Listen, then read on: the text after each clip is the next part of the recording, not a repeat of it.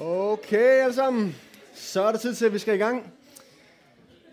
Mega fedt at være tilbage. Jeg har lige været væk et par øh, onsdage her. har været i Israel i øh, ni dage. Det var lidt for mange onsdage at være væk. Jeg savnede jer. Det er godt at være tilbage. Godt at se jer.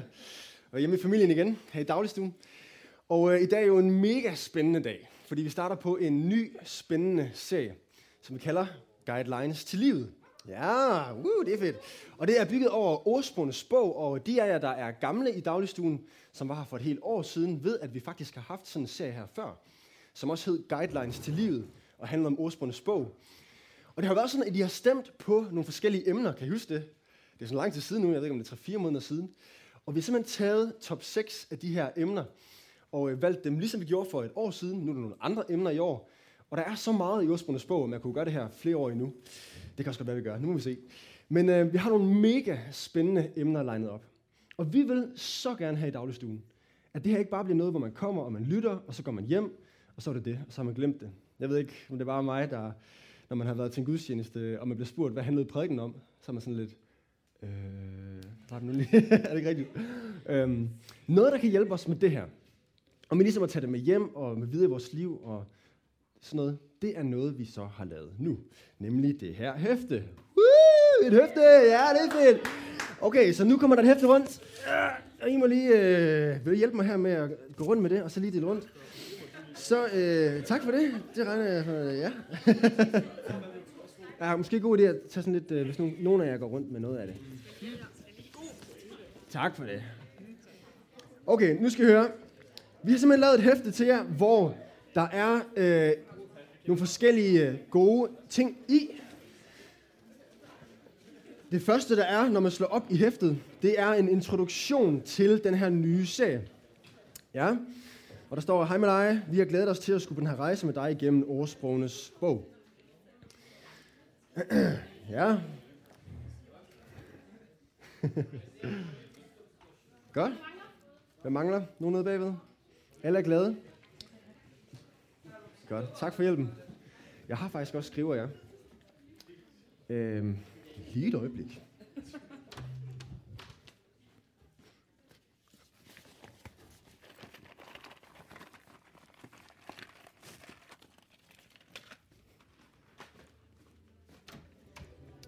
Værsgo.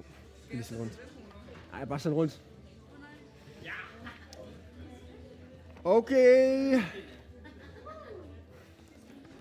Yes. Så nu sidder alle med et hæfte. Og når man så bladrer op første gang, så kan man se, at der er en lille indledning på to sider med en introduktion til det her tema. Guidelines til livet. Når man så bladrer videre, så var der lige en, der var skarp. Katrine her, der lige spurgte efter en kuglepind. Fordi at øh, her kan man nemlig skrive noter til prædikenen. Ej, hvor er det smart, mand. Og det fede er, at det kan man jo gøre til alle prædiknerne. Så det sidste har man det hele samlet. Øh, jeg har været på en teenage for lang, lang tid siden, hvor jeg, der var sådan en hæfte her, og så skrev jeg det ned. Og det der med at øh, kigge i hæftet igen senere, det var mega fedt. Så kunne jeg se, hvad jeg ligesom havde lært og været igennem. Så det kan ligesom blive samlet, alle jeres ting her. Der er lige en kort introduktion, hvis nu man lige skulle glemme, hvad det var, det havde handlet om. Og hvis I så bladrer en gang, så kan I se, at der er nogle spørgsmål og nogle skriftsteder. Og spørgsmålene er jo, er det så meningen, I skal bruge i jeres cellegrupper. Ja. Vi vil jo helt vildt gerne have, at det, I snakker med cellegrupperne, og så koble op på det, vi andre har gang i, så vi er på en rejse sammen. Så det er sådan nogle spørgsmål her, I kan tage med i cellegrupperne. Man kan også øh, skrive et svar der. Ja, øh, vi ved godt, at I kun har øh, cellegrupper hver anden uge, normalt. Og øh, derfor vil vi gerne opmuntre jer til de uger, hvor I ikke har cellegruppe. Selv lige prøve at sætte jer. Måske øh, på vej hjem i aften, eller derhjemme. Øh, det er ikke så smart, hvis man cykler på vej hjem. Men hvis man sidder i bussen eller i bilen eller noget. Og så lige tænke over de her spørgsmål. Vi har noget refleksion selv, og prøve at skrive nogle svar måske.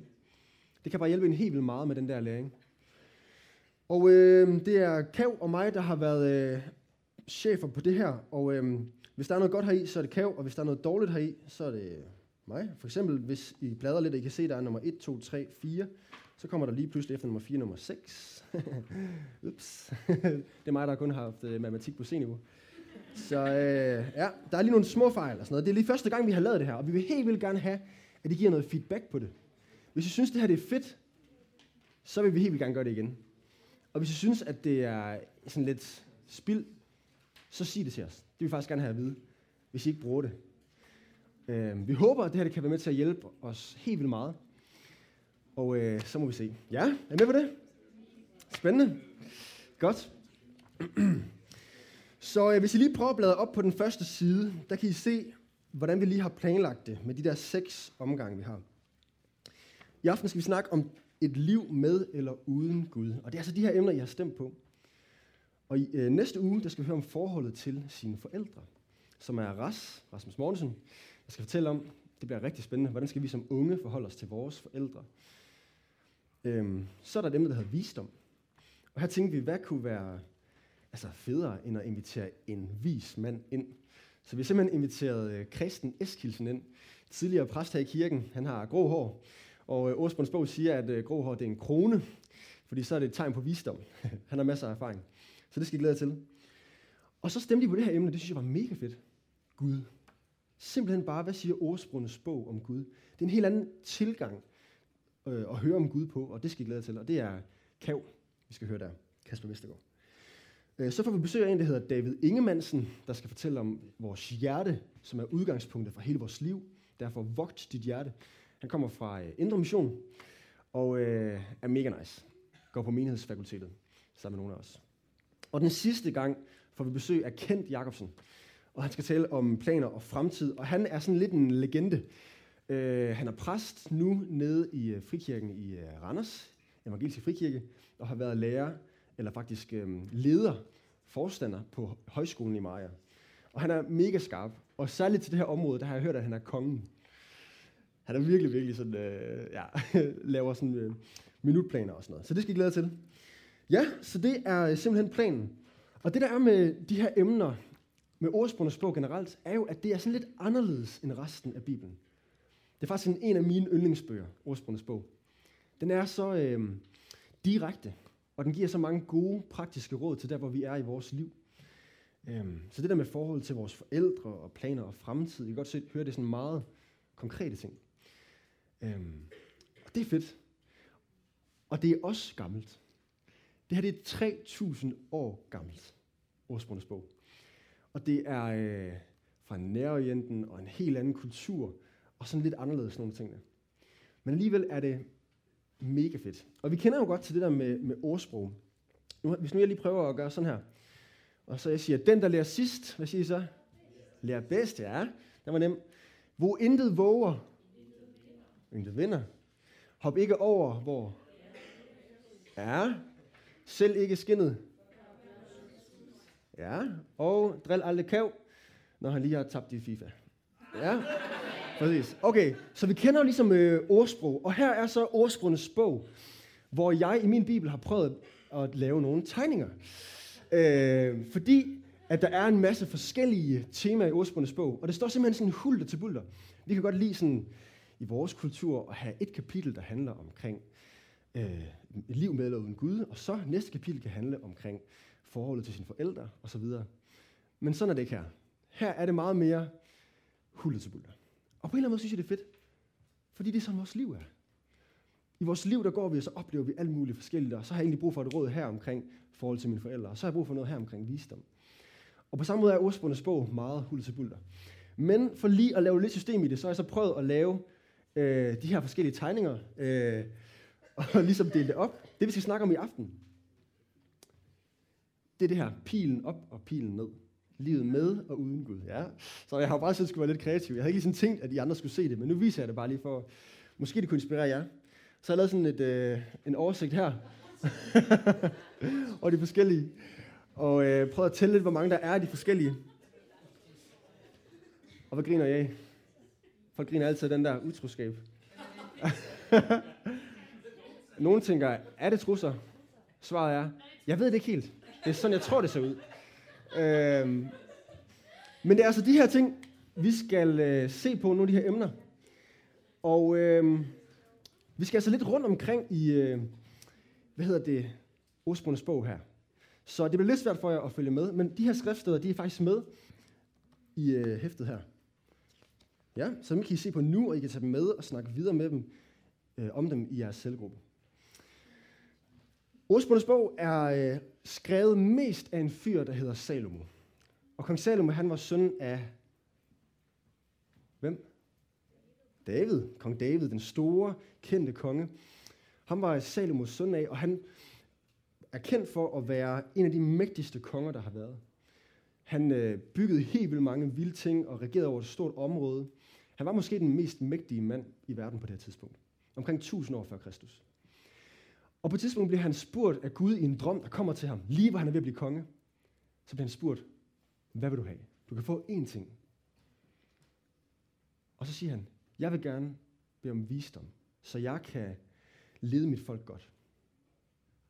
Og så siger Gud, fordi at du bad om det, fordi du tænker på de andre, så vil jeg velsigne dig med visdom, som du bad om, og jeg vil give dig masser af overflod og succes. Så det gjorde han. Og derfor så lykkedes Salomo helt vildt meget. Og han byggede det tempel, vi kender fra Gamle Testamente. Det store, flotte tempel, hvor man kommer ind og møder Gud. Og så står der om Salomo, at han forfattede helt vildt mange ordsprog og sange. Og nogle af de ordsprog er så kommet med i ordsprogenes bog. Der er også nogle ordsprog, der er fra andre. Faktisk er nogle af dem fra nogen, der slet ikke er en del af Guds folk. Og det synes jeg faktisk er lidt sådan spændende. At Gud, Gud kan faktisk også godt tale igennem andre mennesker nogle gange. Nå, men det er så mest Salomo, vi skal høre fra her. Og det, vi skal høre om i dag, det er så det her med et liv med eller uden Gud. Og det spørgsmål, jeg gerne vil stille i dag, er, hvad er forskellen på livet med og uden Gud? Det er det, som ordsprogenes bog svarer på. Det er egentlig sådan et spørgsmål, der har optaget med mig i noget tid. Det ved flere af jer godt. Og, øh, og det, det, som jeg særligt synes er spændende ved det her spørgsmål, det er, om jeg egentlig kan sige til mine ikke-kristne venner, bliv kristen, fordi så får du et bedre liv. Eller er det ikke rigtigt?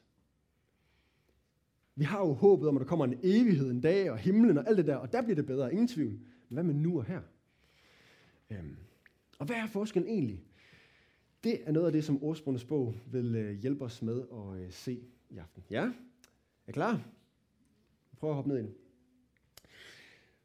Først, lige før vi ser øh, versen her, så skal vi lige forstå noget omkring den retfærdige og den uretfærdige. Fordi ordsprogenes bog er meget sådan skarpt sat op. Den har det med at sige tingene sådan lidt øh, firkantet nogle gange. Og det kan nogle gange godt sådan støde os lidt. Så vi skal forstå ordsprogenes bog som tommelfingerregler. Ligesom de andre ordsprog, vi så lige før. Ligesom vi kender ordsprog. Ikke? Det er ikke noget, der gælder i alle situationer. Det er ikke øh, noget, der øh, altid er sådan, men det er det ofte. Og så skal vi faktisk lige gøre en ting mere, inden vi hopper ned i selve skriftstandene. Så skal vi lige se en video fra det, jeg øh, har talt om før. Bible Project. Ja, nogle af jer kender det. Øhm, som giver en introduktion til ordsprogenes bog på sådan en kreativ, flot måde, som måske kan hjælpe os med at forstå det lidt mere. Ja, så den kommer her. Så den her video, den taler om Proverbs, som er ordsprog, ikke? Og så taler den om Ecclesiastes, der kommer efterfølgende, som er prædikernes bog. Den må I så gå hjem og læse selv. Og så Jobs bog, som ligesom giver nogle andre perspektiver på det.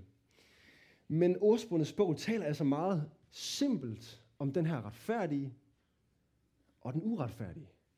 Og siger, at det er enten eller. Og hvis man lever retfærdigt, så vil det ende sådan her, og hvis man lever uretfærdigt, vil det ende sådan her. Øhm. Så lad os prøve at se, hvad ordsprogenes bog så egentlig har at sige. Og jeg tænkte, at det kunne være spændende at prøve at lave sådan en liste. Så hvis nu prøver at dele det op med den retfærdige og uretfærdige. Og nu har jeg skrevet kristne og ikke-kristne. Og nu jeg tænker, hvad har det ligesom med øh, den retfærdige og ikke retfærdige at gøre? Kan man ikke også godt være retfærdig uden at være kristen? Men ordsprogenes bog er faktisk ret tydelig omkring det her. At det er dem, der lever Gud nær. I så i videoen her, hvordan de talte om the fear of the Lord.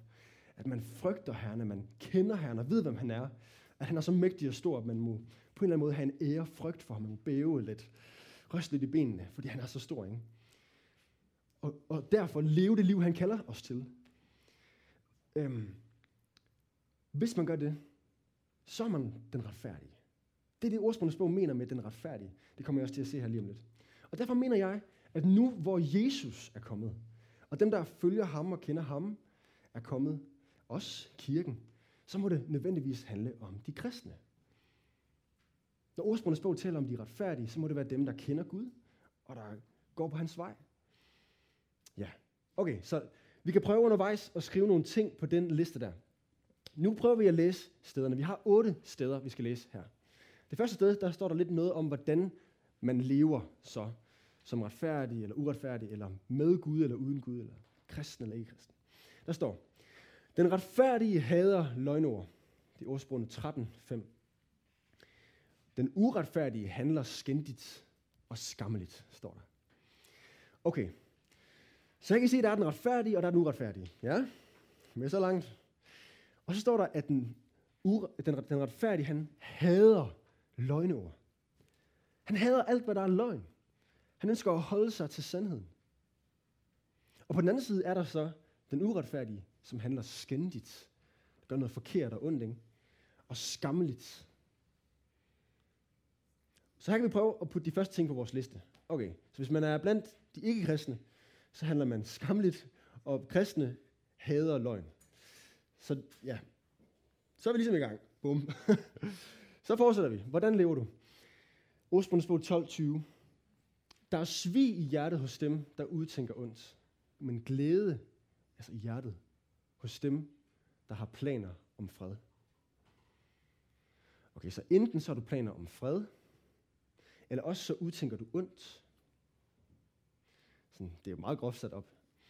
Og hvis du udtænker ondt, så har du svig i hjertet. Noget løgnagtigt i hjertet. Ikke fred i hjertet. Modsat dem, der bare har planer om fred, der bare ønsker noget godt, som har glæde i hjertet. Og øh, så kan vi ligesom klasse det op her også. Planer om fred og udtænke ondt. Og allerede nu her kan jeg allerede se, okay, der er lidt nogle problemer her. Jeg ved ikke, om det bare er mig, der tænker sådan, det er meget sort-hvidt, eller sådan. Bare hvis jeg skal sådan være helt ærlig over for jer, så er det i hvert fald ikke lige sådan, jeg ser mit eget liv. At jeg bare altid er den der, der bare hader løgn og har planer om fred, selvom jeg kalder mig den kristne og den retfærdige, og hvad nu jeg siger. Altså, der er virkelig noget i mig, der også en gang imellem leder mig til det forkerte. Og så kan jeg overraske mig selv over, at jeg står og laver sådan en stor fed løgn, eller hvid løgn, eller hvad nu det er. Og ligesom tror, jeg var kommet længere, ikke? Så er jeg egentlig retfærdig, eller er jeg uretfærdig? Er det så sort-hvidt? Her kommer et spørgsmål, I kan snakke om. Det første spørgsmål. Hvor ser du dig selv henne i det her? Den retfærdige og den uretfærdige osv. Okay, prøv at snakke om det. Okay, så prøver vi at fortsætte her. Christian og jeg, vi så og snakkede om det her med, hvor sort-hvidt det her egentlig er. Øh, sådan lidt for sort-hvidt til vores smag måske. Og øh, her er det jo bare lidt vigtigt, at man husker, hvad det er, vi er ved at læse. Det er jo ikke sådan, øh, ligesom resten af Bibelen. Det er jo ordsprog. Altså ligesom, hvor intet våger, intet vinder. Passer det? Ja, på en måde passer det, ikke? Altså, princippet holder jo, at sådan er det jo ofte. Man skal våge noget for at vinde noget, men der er der også nogen, der, der vinder noget, selvom de ikke har våget noget. Ikke? Altså, sådan er det jo ikke altid. Og på samme måde med det her. Så når der står, der er svig i hjertet hos dem, der udtænker ondt, glæde hos dem, der har planer om fred. Sort-hvidt skabt. Så er det guidelines. Guidelines til livet. okay, nu prøver vi at fortsætte, og så skal vi se på, hvad tænker andre. Det siger ordsprungens bog også noget om. Der står her i 15.9. Herren afskyr den uretfærdige sfær, men han elsker den, der stræber efter retfærdighed. Så her kan vi klasse det her op. Øh, herren afskyr en, eller Herren elsker en. ikke? Så det er rimelig voldsomt. Ja, så er vi ligesom i gang. Øh, rimelig fedt at have Herren på en side. Men der er også andre, der tænker noget om en. Her står der i 29, 27. Retfærdige afskyr den uhederlige mand. Den uretfærdige afskyr den, der leder, undskyld, der lever retskaffens. Så der er altså sådan en, et gensidigt had her. Øh, sådan en rigtig godt fjendskab her på spil. Mellem den retfærdige og den uretfærdige. Den retfærdige, han kan ikke fordrage den uretfærdiges liv, den måde, han lever på, sådan et frygteligt liv. Og den uretfærdige tænker, at den retfærdige, han er alt, alt for hellig, og jeg tror bare, han er så god, og jeg ved ikke hvad. Øhm, ja, så her kan vi klasse det her op. Retfærdig afskyr en, hvis man er blandt dem, der er uden Gud, og øh, uretfærdig afskyr en herover. Man kan sige, ellers har den jo været rimelig positiv. Ikke? Nu begynder der at være lidt, okay, En, der afskyr en, men alligevel, det er de uretfærdige, så måske det er ikke så slemt. Så kommer der nogle konsekvenser her, for øh, enten at være på den ene eller den anden side. I 10.27 står der, at frygte Herren forlænger livet, uretfærdiges leveår afkortes. Da jeg læste her, der var jeg lige i hvert fald ned af stolen. Ikke? Altså, hvad, er det rigtigt? Lever man længere, hvis man, hvis man lever med Gud? Ja og nej, er svaret. øhm, ja, det er virkelig rigtigt det her. Lad mig prøve at svare øh, mit ja først, og så lad mig lige lade mit nej hænge lidt længere. Okay? Så tager vi den lidt senere. Ja, det her det er rigtigt.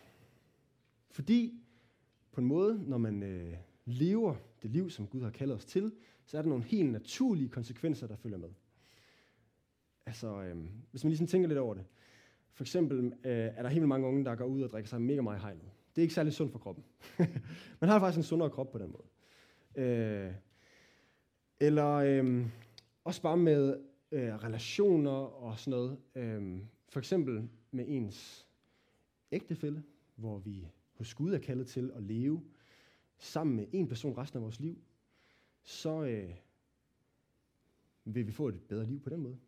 I stedet for, at man ikke er lige så tæt knyttet. Altså kan føle mig, at der er nogle naturlige konsekvenser, der, der er nogle gode ting, der følger med med livet med Gud. Ja, det er der. Det er der helt sikkert. Og så, øh, så fandt jeg lige nogle sjove ting her. Der var sådan en artikel her. People who go to church live longer. New study reveals benefits of worship. er det grineren? Så man skal simpelthen bare worship noget mere. Kom i kirke, så lever man bare længere. Jeg ved ikke helt. Jeg har det så lidt stramt med det her. Øhm, jeg ved ikke helt, hvordan de lige har målt de der ting og sådan noget. Nå, men der var også den her, som var rigtig, rigtig sjov. Baptister lever længere. Vidste I det? Ja. det er sjovt. Der er lige vores generalsekretær der. Jeg ved ikke. Det har været sådan nogle undersøgelser. Og jeg, ved, jeg ved ikke helt. Øhm, vi kan i hvert fald skrive det her op. Der er i hvert fald noget med leve og afkortes. Det er det, der står.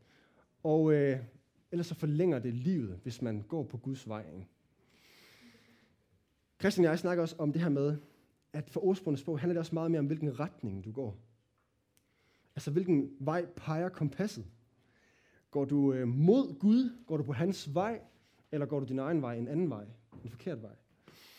Øhm, Bibelen er sådan set meget klar om, at de retfærdige aldrig er perfekte.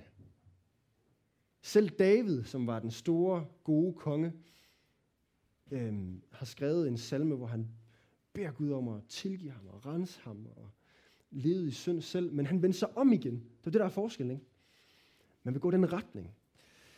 Og her står der altså, at hvis man gør det, hvis man vil gå den retning, så vil ens liv blive forlænget.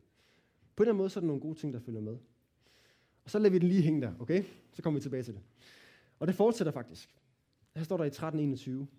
Ulykke forfølger synderne. Lykke er de retfærdige løn. Bum. hvis du øh, vælger livet med Gud, så bliver du lykkelig. Og hvis du vælger det modsatte, så bliver du ulykkelig. Bum, så simpelt er det. Så der fik jeg lige svar på mit store spørgsmål, om øh, man har et bedre liv, hvis man er kristen og så videre, ikke? Øh, eller hvad? Igen er der noget rigtigt over konsekvenserne her. Man kan også bare tænke over for eksempel fællesskabet, vi har herinde. Hvis man vælger det liv med Gud, hey, så bliver man en del af en kirke. Et sted, hvor man kan være hjemme, en familie. Folk, der elsker en. Det er da, en, altså, det er da mega fedt. Der er der noget, noget lykke, der følger med. Så er der det her. Og nu er den også med. Ulykke og lykke. Ordsprogene 10.9. Den, der vandrer retsindigt, vandrer i tryghed. Okay, der er noget tryghed her. Den, der går krogveje, bliver afsløret. Giver det her mening? Ja, når man tænker over det en gang, ikke? Hvis jeg skal gå og holde noget hemmeligt hele tiden, jeg går af krogveje, jeg vil holde noget skjult, og jeg lyver med en, en historie herover, og jeg lyver med en anden historie herover, så skal jeg hele tiden gå og tænke på, åh oh, nej, jeg håber ikke, de finder ud af min løgn. Jeg håber, de finder ud af, hvem jeg egentlig er. Men den, der vandrer ret sindigt, vandrer i tryghed. Man har ikke noget at være bange for. Hvis man bare er ærlig, hvis man bare er sig selv. Det kan man godt se. Det kan rimelig god mening. Så den kan vi også klaske op. Man bliver afsløret før eller siden, og det er aldrig fedt. Eller der er tryghed. Ja, det begynder lige ned her. Hvad synes I om det? Det er ret negativt herovre, ikke? Og ret positivt derovre. Jeg får helt lyst til at vælge den sidste der. Nu er der det sidste skriftet. Det ser sådan her ud. I 10.25. Når stormen raser, det gør det jo før eller siden i vores liv, når tingene falder sammen, så er det ude med den retfærdige. Bum. Men, nej, den uretfærdige. Så er den retfærdige. tak. Ja, den er nemlig en uretfærdig. Og den retfærdige er grundfæstet for evigt, står der. For evigt. Grundfæstet. Man har noget at stå sikkert på. Man har bygget sit hus på klippen og ikke på sandet. Og det er man for evigt. Man har ikke noget at være bange for. Det holder. Altid. I en evighed. Okay, så det er den sidste. Det er enten uden med en, som der står. Eller man er grundfæstet for evigt. Ja, så her har vi simpelthen vores liste for Aarhus bog. Så enten så øh, handler man skamligt, udtænker ondt, er afskyet af Herren og er retfærdig. Øh, ens leveår afkortes, man lever i ulykke, man bliver afsløret før eller siden i det, og det er udmen. Bum. eller så hader man løgn, man har planer om fred, Herren elsker en uretfærdig, afskyer en godt nok, okay, fair nok, men man får forlænget sit liv, man har lykke, tryghed, og man er grundfæstet for evigt. Ja? Nu vil jeg gerne spørge jer, hvad tænker I om det her? Prøv lige at snakke om det. Jeg kan lige prøve at. Okay, alle sammen. Så prøver vi at fortsætte her. Øhm, så nu står vi her. Vi har hørt det her med den ene side og den anden side.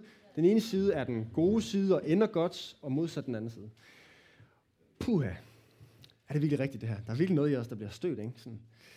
Øhm. men I skal vide, at der er faktisk mange kristne, der tager det her, og som så siger, det her det er the real thing. 100% og altid. Og det er det, som øh, der hedder herlighedsteologi, the prosperity gospel, ikke? som siger, at hvis du vælger at tro på Gud og leve det gode liv, så vil det bare lykkes for dig, og du vil få et længere liv. Og alle dine relationer vil lykkes. Og du vil have alting godt, lykke og tryghed og så videre. Ja, du skal bare tro nok. Og hvis du ikke øh, oplever det her, så er det fordi, du ikke tror nok. Okay virkelig noget frygteligt noget at sige til nogen, der ligger på et hospital, ikke? og virkelig er syge og ved at dø, bare fordi du ikke tror nok. Shit.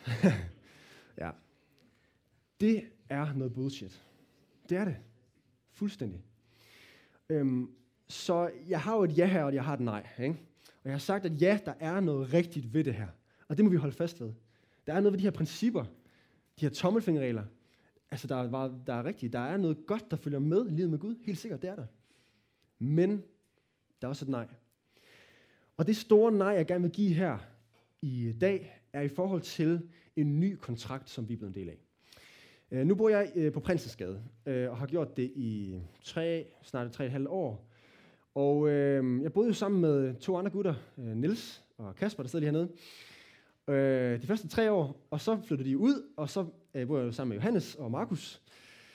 Øh, og det vi fik at vide på den gamle kontrakt, som var sammen med øh, Nils og Kasper, det var, at øh, når den sidste af os flytter ud, så skal alle de andre også flytte ud. Og øh, det vil sige, at øh, nu hvor jeg så bor sammen med Markus og Johannes, så når jeg skal flytte ud, så er det bare ærgerligt for dem, så ryger de også ud af lejligheden. Det var den øh, aftale, vi, vi havde. Men så skete der et eller andet. Øh, der var sådan nogle problemer, fordi så skiftede vi fra det ene boligselskab til det andet boligselskab, til det tredje boligselskab. Og så lige pludselig, vi aner ikke hvordan, men så er vi alle tre lige meget på lejekontrakten. Hey, det er mega fedt. Så det betyder, at jeg godt kan flytte, og de andre kan blive boende. Mega nice. Så der var altså en gammel kontrakt, kan I se det? Og en ny kontrakt nu, som har nogle nye regler. Men det er den samme lejlighed. På samme måde er der en gammel og en ny kontrakt, kan man sige, i Bibelen. En gammel pagt, kunne man sige, og en ny pagt. Nemlig det gamle testamente og det nye testamente. Og i det gamle testamente, i den gamle kontrakt, der står der, øh, noget som det her, i øh, 5. Mosebog 30, 9 her. I al din gerning vil Herren din Gud give dig frugt af dine moderliv. Ikke? Altså få masser af børn. Det er en kæmpe velsignelse på det her tidspunkt. Jo flere børn, jo bedre. Øhm, frugt af dit kvæg. Ikke? For masser af kvæg og mad. Og frugt af din jord i overflod. For Herren skal igen glæde sig over dig til dit eget bedste, som han glæder sig over dine fædre. Og der er en betingelse så står der, når du adlyder Herren din Gud, og holder hans befalinger og lov. Ikke? Det er en betingelse. Du skal gå på den her vej, du skal være blandt de retfærdige.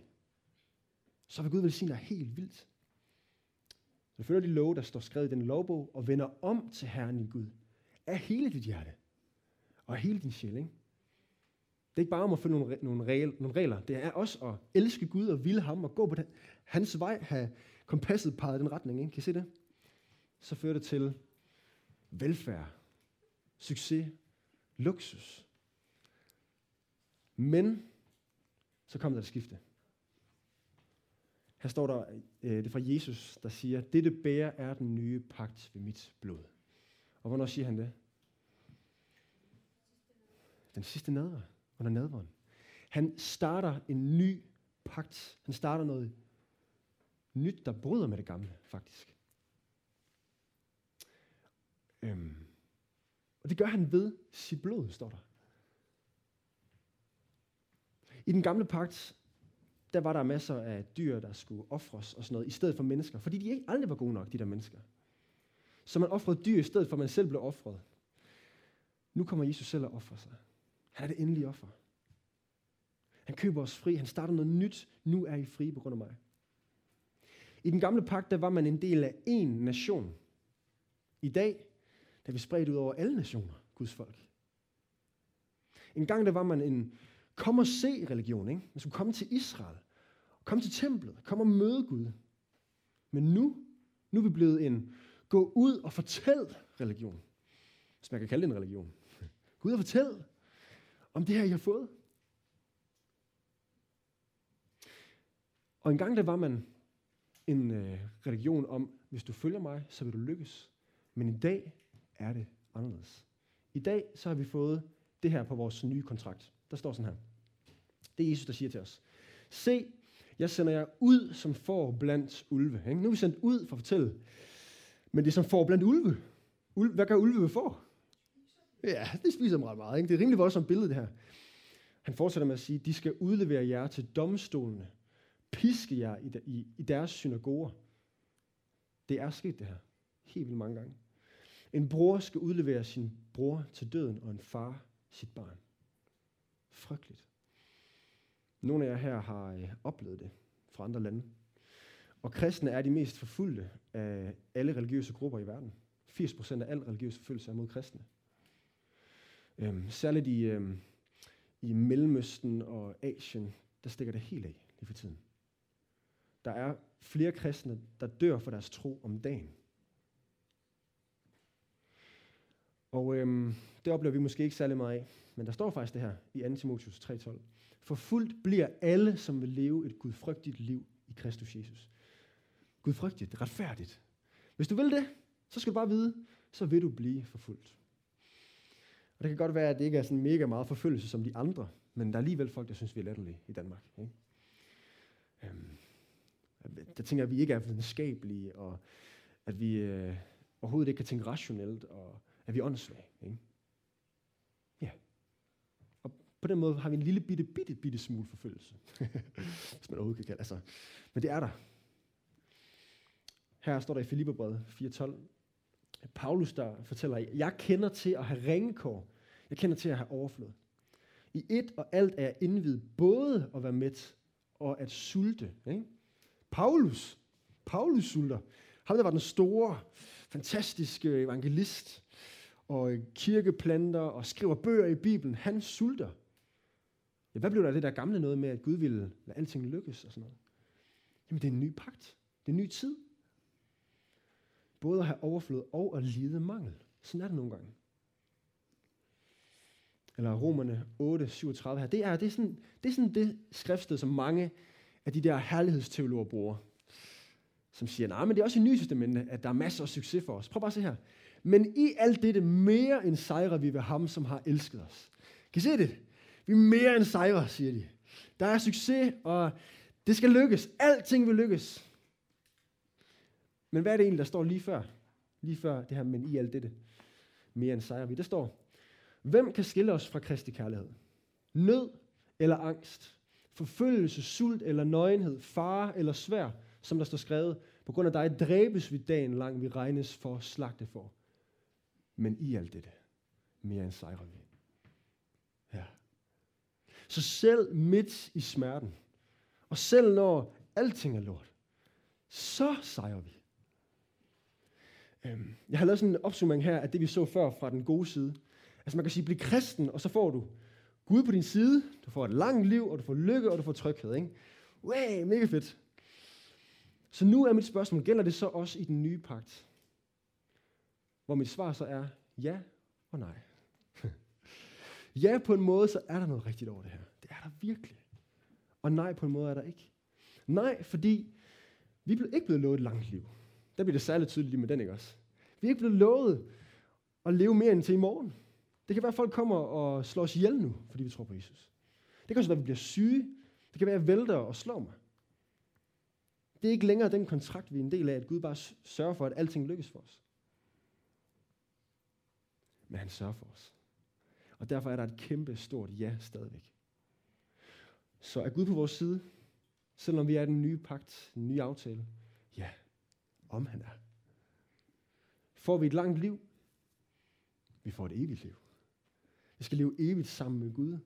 Og hvad så, om jeg dør snart? Jeg skal leve et langt liv, hvor alting er godt, hvor jeg skal se Jesus, hvor han vil tage enhver tårer, min kender. Hvad med lykke? Nu blev jeg jo kristen der i min teenageår. Jeg må sige, det gav mig lykke. Det gjorde det. Jeg har aldrig været mere lykkelig, end da jeg mødte Jesus. Og øh, nogle gange kan jeg godt drifte væk, ikke? det der vi siger med, det er så sort-hvidt. Nogle gange kan jeg godt glemme Jesus, når jeg kommer tilbage til ham. Det er der, jeg finder ægte lykke. Det er altid sammen. Ja, der er ægte lykke. Også i de ting, han giver med jer. Jeg kan være en del af det her fællesskab. Ja, lykke. Hvad med tryghed? Ja, vi er trygge. Om vi er trygge. Prøv at Gud er for os. Hvem kan så være imod os? Om jeg så skal miste alting, om jeg så skal lide og blive syg, og om alle skal håne mig, og selv mine venner og min familie skal vende mig ryggen og udlevere mig, som der stod, så er jeg tryg. Fordi så er mit liv bygget på klippen. Og han vil sørge for mig. Han vil vække mig til live igen. Der er håb. Kan I se det? Kan I se det, venner? Det her, det holder faktisk. Men vi er nødt til virkelig, virkelig at forstå, hvordan. Så her er det sidste spørgsmål. Har du lyst til at leve det her liv med Gud? Det her liv, hvor der er nogle gode ting, der følger med, og alligevel ikke helt, måske. Ja? Okay. Jeg er sådan helt ked af at skulle afslutte jeres samtale her. Det her, det, det er jo sådan det vigtigste, kan man sige. Det vigtigste spørgsmål af alle. Har man lyst til det her? Vil man fortsætte? Er han det værd, Gud? Har man lyst til at fortsætte det her liv med ham? Så jeg håber, jeg har lyst til at fortsætte jeres uh, samtaler også bagefter her. Okay, nu vil jeg prøve sådan til sidst her lige at wrap det lidt op med uh, den måde, det er kommet til at give mening for mig. Um, så nu får jeg lov til at komme med hjem på skrivebordet, hvor jeg har lavet en tegning. Nogle af jer har set den før. Um, et, en graf, hvor der er glæde opad og smerte nedad. Og så går tiden ligesom ud af ens liv. Og nu er mit spørgsmål så, om det kristne liv er bedre end det ikke-kristne liv. Og her måler jeg det altså i glæde. Ikke? Jeg regner med, at det, der er det fedeste, det er at være glad. at finde glæde i noget. Og smerte er så det modsatte. Okay, så påstår jeg, også ud fra de her ting, vi har læst i Bibelen, ikke? at øhm, et ikke-kristens liv, altså bare et helt normalt liv, kunne se sådan her ud. Og jeg ved godt, det er meget, meget, meget forsimplet. Ikke? Selvfølgelig går det op og ned. Nogle gange er der mere glæde end andre gange, og mere smerte end andre gange. Men pointen er altså her, at den ikke-kristne oplever glæde og smerte. Ja? Så er min påstand så, ud fra det her, vi har læst, at den kristnes liv ser sådan her ud. Det går så både mere op og mere ned. Ja, den kristne oplever mere smerte. Fordi man øh, bliver latterliggjort af andre, som vi har set. I nogle lande er det virkelig alvorligt, ikke? så går det meget ned der. Eller fordi, at man faktisk selv gør noget for det. Altså man offrer noget. Man giver slip på det luksus, man kunne have haft. På penge og på bare at hygge sig med Netflix osv., fordi man er sammen med nogle andre, med nogle fattige, eller hvad nu det er. Man rejser ud, det er der mange øh, missionærer, der har gjort, ikke? Og giver slip på alt. Kæmpe afsavn. Kæmpe smerte. Væk fra familie og venner, og det rare liv, de kunne have haft. Det kalder Gud os også til nogle gange. Og desuden også den smerte, der hører med i, at man ved, der er en evighed. Og at nogen ender i evigheden væk fra Gud. Også nogle af dem, vi elsker. Og det er da en kæmpe smerte, at de ikke kender Gud. Ikke? Mere smerte, der hører med i det kristne liv. Det er der. Og på den anden side er der så også mere glæde. Fordi vi har Jesus. Fordi vi har det største. Fordi vi har håbet om, at vi snart skal se ham. Og fordi vi har noget nu, også lige nu og her. At han er her. At vi kan kende ham. At vi kan være sammen med ham, og han fylder os med fred og glæde. Wow. En kæmpe, kæmpe, kæmpe glæde. Og her, noget af det, der har været sådan min opdagelse i det her, er også, at nogle af de der helt menneskelige ting, der følger med, som vi har set her i Ordsprungens bog, kan altså også puttes op på det her. Ikke? Der er faktisk noget helt naturligt tryghed, der følger med, hvis man ikke skal gå og leve en hel masse. Der er noget fedt, der følger med i, at man bare har én ægtefælde resten af livet. De her ting, som Gud kalder os til. Der er også nogle glæder, der følger med i det. Det er der. Men den største glæde af dem alle er og bliver, at vi kender Jesus. At vi kan tilhøre ham. Wow. Og derfor så er jeg faktisk blevet lidt irriteret på den her tegning, for den er faktisk ret forkert. det burde jo gå meget mere opad, ikke? Altså, den glæde, vi har, er jo så meget større end den smerte, vi har. Selvom smerten kan føles så forfærdelig, så er der altid en glæde midt i det. Paulsen siger, at de er bedrøvet, dog altid glade. Så selv i smerten er der en glæde. Ja. Og så en dag, venner, så kommer det mest vidunderlige, som er langt over alt, hvad vi nogensinde har oplevet. Og jeg er overbevist om, at fordi vi skal være sammen med en evig Gud, og vi er sådan øh, mennesker, der skal forstå og møde Gud, så tror jeg på, at det vil stige i al evighed. Glæden. At vi får lov til at se mere og mere af ham. Og det er det håb, vi har. Og det sjove er jo, at det håb, vi har om det, der kommer der, er jo også en glæde, vi har nu og her. Ikke? Ja. Okay, så er det her rigtigt? Bliv kristen og få Gud på din side. Et langt liv, lykke og tryghed. På en måde ja. På en måde helt vildt meget ja. Der findes ikke større lykke nogen andre steder. Du kan ikke få evigt liv andre steder. Du kan ikke få tryghed som det her på andre steder. Og det er kun her, på den her vej, at du kan være sammen med Gud. Den største glæde af alle. Men lad være med at misforstå det. Lad være med at tro, at hvis du bliver kristen, så får du det bare rart. Der er faktisk en pris for at følge Jesus. Men det er og bliver det hele værd. Så det her, det er et liv med eller uden Gud, som ordsprungens bog sætter det op. Og vi må bare give ordsprungens bog og kong Salomo ret. Livet med Gud er det bedste liv. Det er det. Nu skal vi have nadver sammen. Og øh, det her er en måde at sige, jeg vil det her liv med dig, Gud. Så hvis du har lyst til at tage del i nadveren, så er det det, man siger. Så er det den vej, man vil gå, og den vej, man vil pege. Jeg lovsangen må gerne komme op. Og det billede, som Paulus han bruger, det er jo brødet og vinen, eller saften, som vi bruger. Ja, Rasmus, det har vi hørt før. netop. Det er netop noget, vi har hørt før. Det er netop noget, vi skal mindes om det her. Det er det, vi gør igen og igen og igen, fordi det er det største. Det er det bedste. Så nu stopper vi lige op og tænker lige over det her. Hvad var det egentlig lige, der skete? Og det, der skete, det var, at Jesus blev brudt for vores skyld, ligesom det her brød blev brudt. Og det burde have været os. Men han valgte at gøre det for os. Og på samme måde som vi tager saften lige om lidt og drikker, og den løber ned i os, sådan løb Jesu blod, i stedet for vores blod. Og når vi får spist og drukket det her, så er det ligesom om, at vi får Jesus ind i os, kan man sige. Vi tager del i ham. Kom Jesus, kom ind og bo i mig. Jeg vil dig. Jeg vil leve det her liv. Jeg vil kende dig. Jeg vil være blandt de retfærdige. Det er det, det betyder. Og øhm, vi kommer til at lade det stå herop, hvor man kan komme op, og så kan man bryde et lille stykke brød af, og så kan man tage et stykke saft og drikke, og så kan man gå ned på sin plads. Og øhm, man er helt velkommen til at blive siddende. Fuldstændig. Ikke noget gruppepres her. Øhm, hvis du ikke ved, om det her det er for dig, så sæt dig lige og tænk over det. Vil jeg egentlig det her? Og hvis du vil, så værsgo at komme op og fordele i Jesus, så at sige. Ja? Så skal vi ikke lige øh, bede en bøn sammen her til sidst. Jesus, vi takker dig for, at vi får lov til at leve det her liv med dig. Det er bare fantastisk. Vi ved, at vi overhovedet ikke fortjener det, Jesus, at vi har valgt at leve den anden vej, at gå den anden vej, væk fra dig, med alt det, vi har gjort og sagt og tænkt, alle de forkerte ting, Jesus. Men du valgte og invitere os tilbage. Du valgte at dø i stedet for os og købe os fri, Jesus. Du valgte at invitere os ind i den nye pagt, hvor vi kan kende dig, og hvor vi har håb og tryghed og lykke og evigt liv. Wow. Tak, Jesus. Ja, så nu skal vi bare tage del i den her nadver, for at sige, at vi ønsker at tage del i dig. I dit navn, Jesus. Amen.